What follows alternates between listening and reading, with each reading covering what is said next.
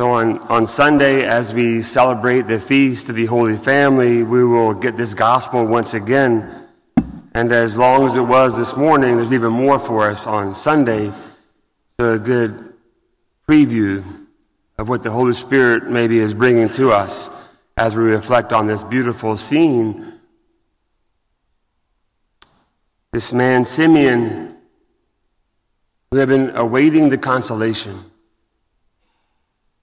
he was oriented towards the coming of the Lord with a confident expectation.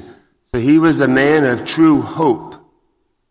And so if you battle with that virtue of hope, if you have difficulty persevering through the difficulties of life, the minor inconveniences, the pinpricks each day, if you lose sight of the goal, which is heaven, Maybe you can ask Simeon to intercede for you to help you along that journey.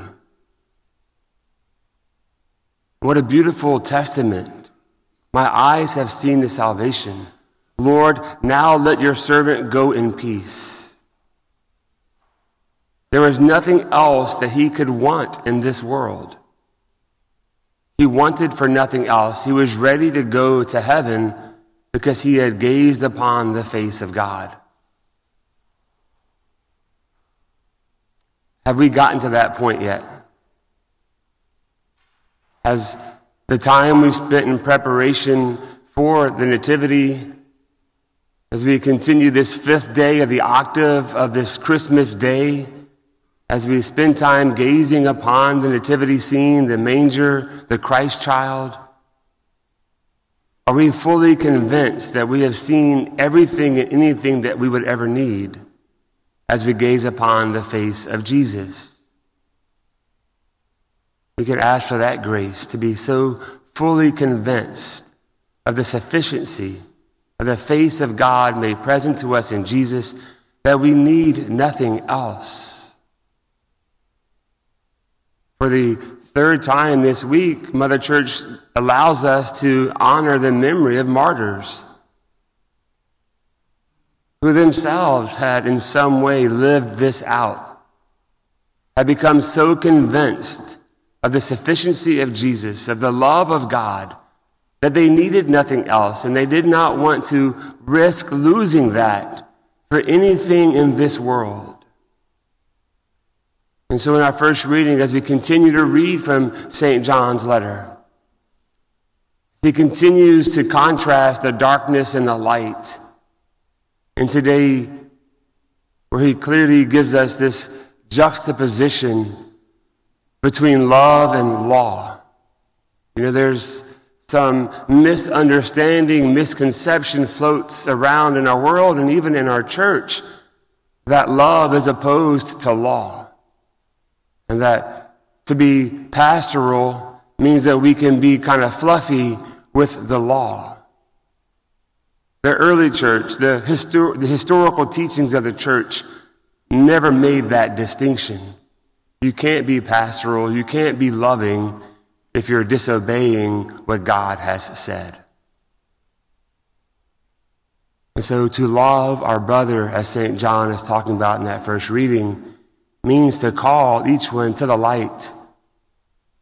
This false notion of love in our world, which is just okay with how things are. Just accept everything. No challenge.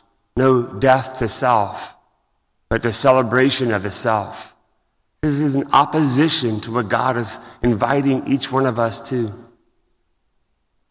As a, the opening prayer, the collect, reminds us of St. Thomas Becket, who was willing to forsake his life in this world, to let go of everything in this world in order to gain life in heaven. St. Thomas Becket was the Archbishop of Canterbury, the Lord Chancellor to King Henry II. So there's something about kings named Henry and chancellors named Thomas that don't get along. Because 400 years later in the 1500s, it was Henry VIII and Thomas More who battled. And both of those Thomases seem to have lost in this world, but they gained the eternal crown. Thomas Becket refused to allow King Henry II to usurp the authority of the church and the church's proper role in the lives of the people. And so that's our inspiration to keep Christ first in our life and not to go along with rules or declarations or laws that are passed that seem to settle for the earthly convenience rather than the challenge of heavenly glory. Simeon, this prophet, saw the face of God and was ready to die. In just a few moments, we'll see that same face present in the Blessed Sacrament. Will he be enough for you today?